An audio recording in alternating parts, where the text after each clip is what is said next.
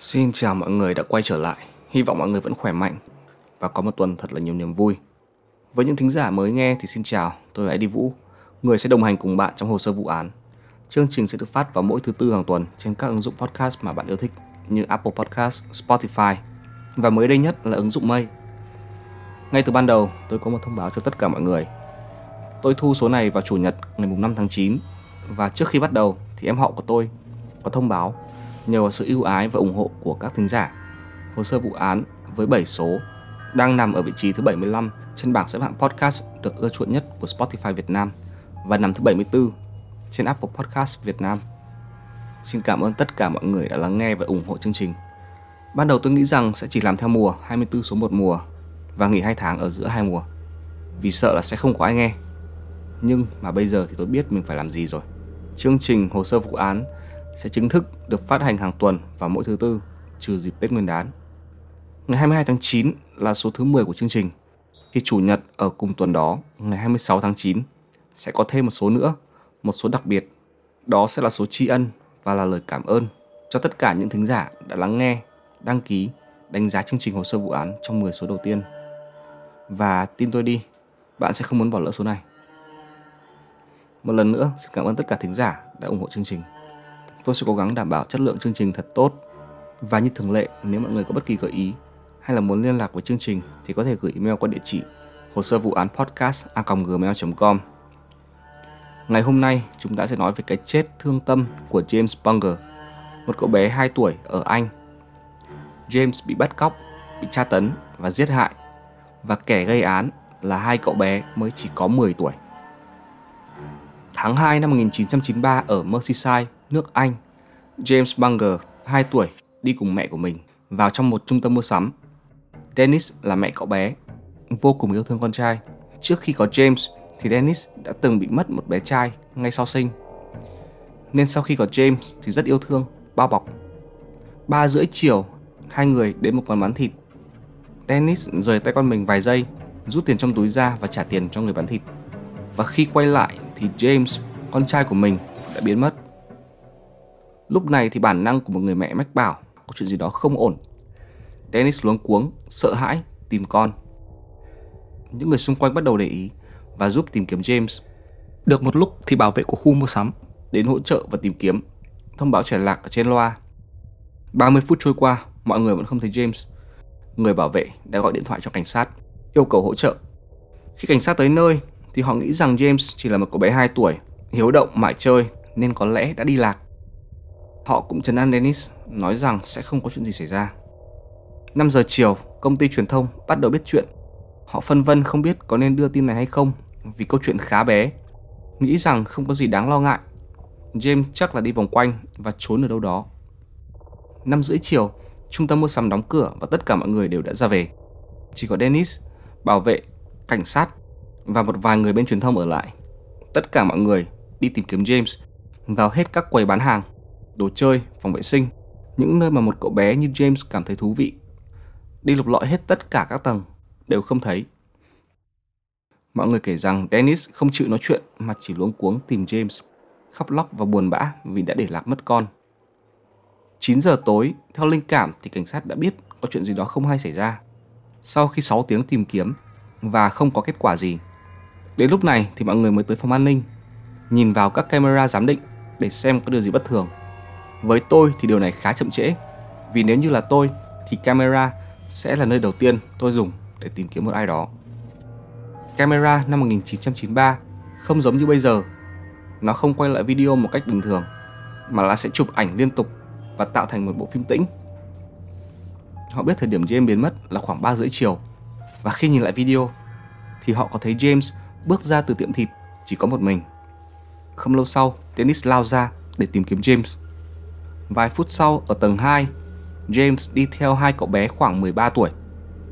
Bức hình cuối cùng của James khiến mọi người ám ảnh.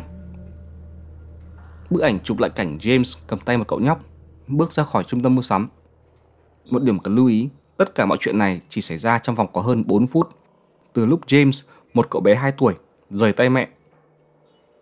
Cảnh sát nghĩ rằng có thể hai cậu bé này nghĩ rằng James bị lạc, nên đã giúp bằng cách đưa ra nhà xe để tìm mẹ không nghĩ rằng có chuyện gì đó xấu xảy ra.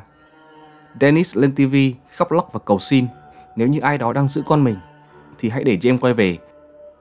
Khi thông tin này được đưa lên TV, cảnh sát nhận được rất nhiều cuộc gọi nói rằng mình đã thấy hai cậu bé này. Có người nói rằng đã thấy James bị đẩy xuống một con kênh. Cảnh sát đã phải kiểm tra hết tất cả mọi thứ. Cử thợ lặn bơi xuống con kênh để xem có thấy xác của James hay không, nhưng cũng chẳng có gì. Hai ngày sau, bốn đứa trẻ đi ngang qua đường dây tàu hỏa thì phát hiện thấy thi thể của một em bé. Khi cảnh sát tới nơi thì họ thấy thi thể của đứa trẻ này bị tàu hỏa cán và đứt làm hai. Cảnh sát cho rằng cậu bé đi lạc và bị tàu cán. Sau khi xét nghiệm tử thi thì họ phát hiện ra có rất nhiều chuyện đã xảy ra với cậu bé này trước khi bị tàu cán. Cơ thể có tổng cộng là 42 vết thương, trong số đó là 10 vết dạn nứt hộp sọ. Cậu bé đã bị tụt quần, đã bị tra tấn tình dục ở phần dưới, bị ném sơn vào mặt và mắt. Danh tính được xác định đó chính là James Bunger. Vụ án chuyển từ mất tích thành án mạng. Câu chuyện trở thành tâm điểm ở rất nhiều quốc gia, và đặc biệt là ở Anh, bố mẹ trở nên rất hoang tưởng. Và cũng từ câu chuyện này thì loại dây xích bố mẹ dùng để buộc vào lưng con trẻ để tránh lạc được phổ biến nhiều hơn. Cảnh sát tra hỏi trẻ em từ 12 tới 15 tuổi, nói rằng đây là công việc rất khó khăn vì những đứa trẻ này đang quen với việc chơi đồ chơi, chơi Lego, bị kéo vào và tra hỏi về một vụ án mạng thương tâm. Cảnh sát đã không biết sử dụng chiến thuật nào để tiếp cận.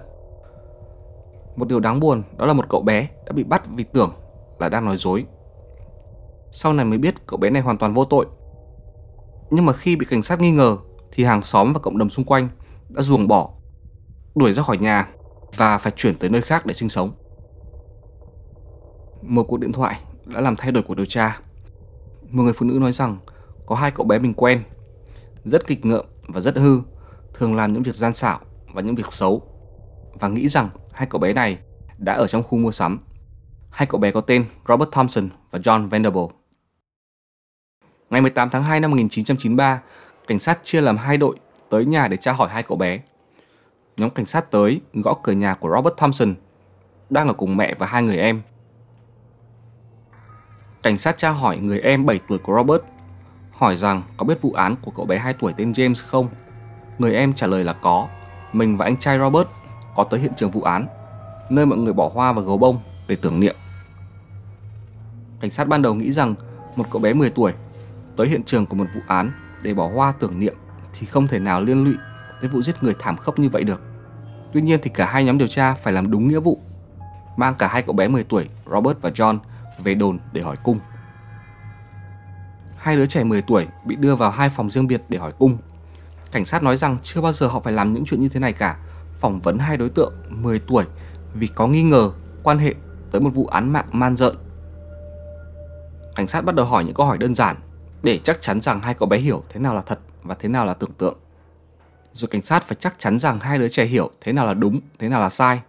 Họ hỏi những câu hỏi như là đưa James ra khỏi vòng tay của mẹ là đúng hay sai thì cả hai đều trả lời là sai.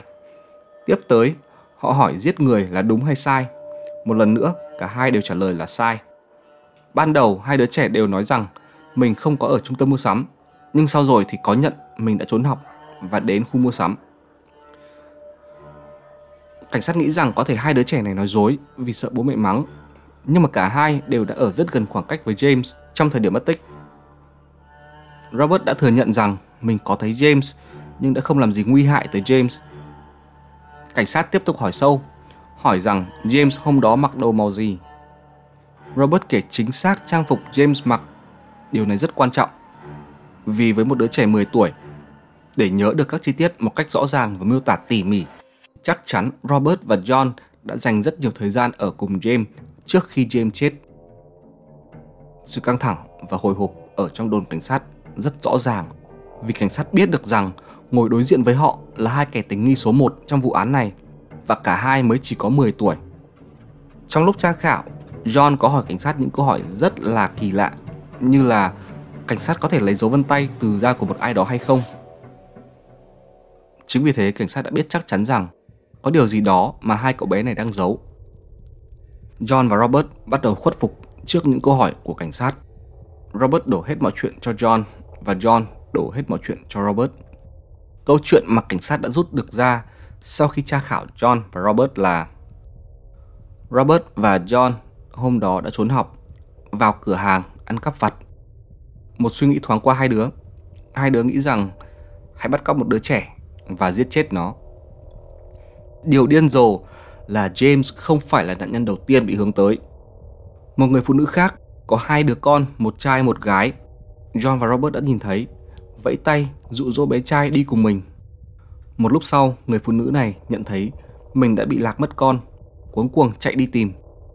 John và Robert thấy vậy, bảo với cậu bé, thôi hãy về với mẹ đi. Và khi người phụ nữ bắt gặp con của mình cùng hai cậu bé lạ mặt, thì không nghi ngờ gì nữa và chỉ nghĩ rằng hai cậu bé này chỉ muốn rủ con mình đi chơi. Vì thất bại, John và Robert đi vào một cửa hàng ăn cắp kẹo để có đồ dụ dỗ một đứa trẻ khác. Không may, khi đi ngang qua cửa hàng thịt thì bắt gặp James đi cùng Dennis. Trong lúc Dennis đang mải mò vào trong túi để lấy tiền thì hai đứa trẻ đã dùng kẹo để dụ dỗ James ra khỏi khu mua sắm.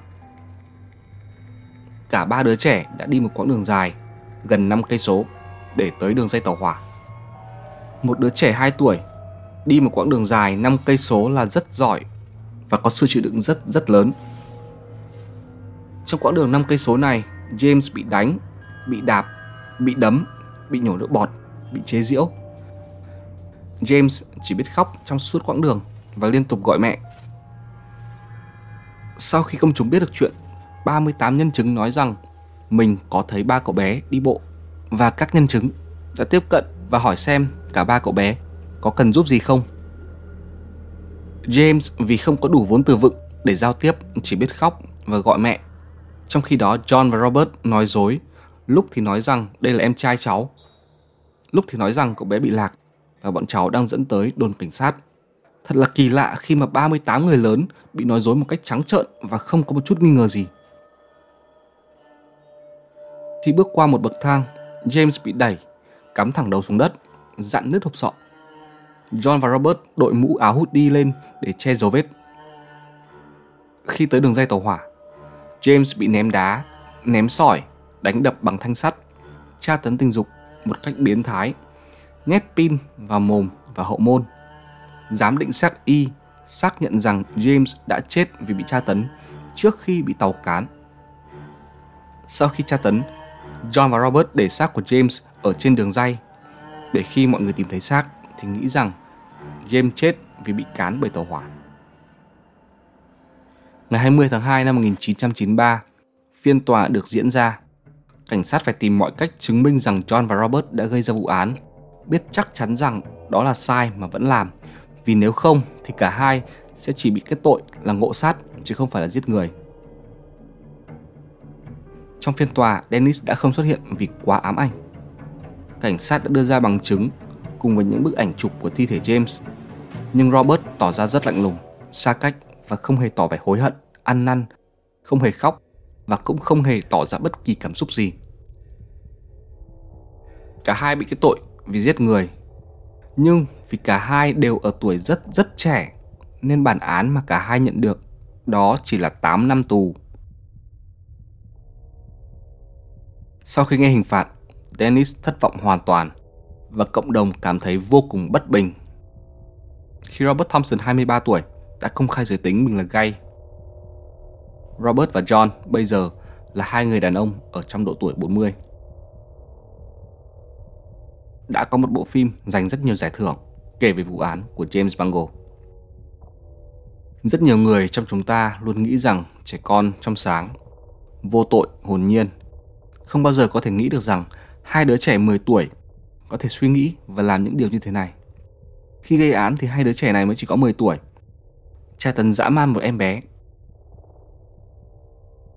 Tôi không quan tâm là bao nhiêu tuổi khi mà gây án. Nhưng vì vụ án này quá man rợn và dã man và 8 năm tù giam, thì là thời gian quá ngắn để xử lý một vụ việc nghiêm trọng như thế này.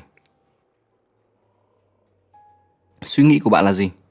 Bạn có nghĩ rằng hình phạt 8 năm là đủ hay không? Để nhắc lại cho mọi người nhớ thì sau số thứ 10 của chương trình vào ngày 22 tháng 10 thì sẽ có thêm một số bonus vào chủ nhật ngày 26 tháng 10. Một lời cảm ơn của tôi tới tất cả những người đã ủng hộ chương trình trong suốt 10 số đầu tiên. Hy vọng chúng ta sẽ cùng nhau đi một chặng đường thật dài. Và đừng quên rate chương trình, đăng ký và nút chuông để nhận được những số mới ngay sau khi phát hành.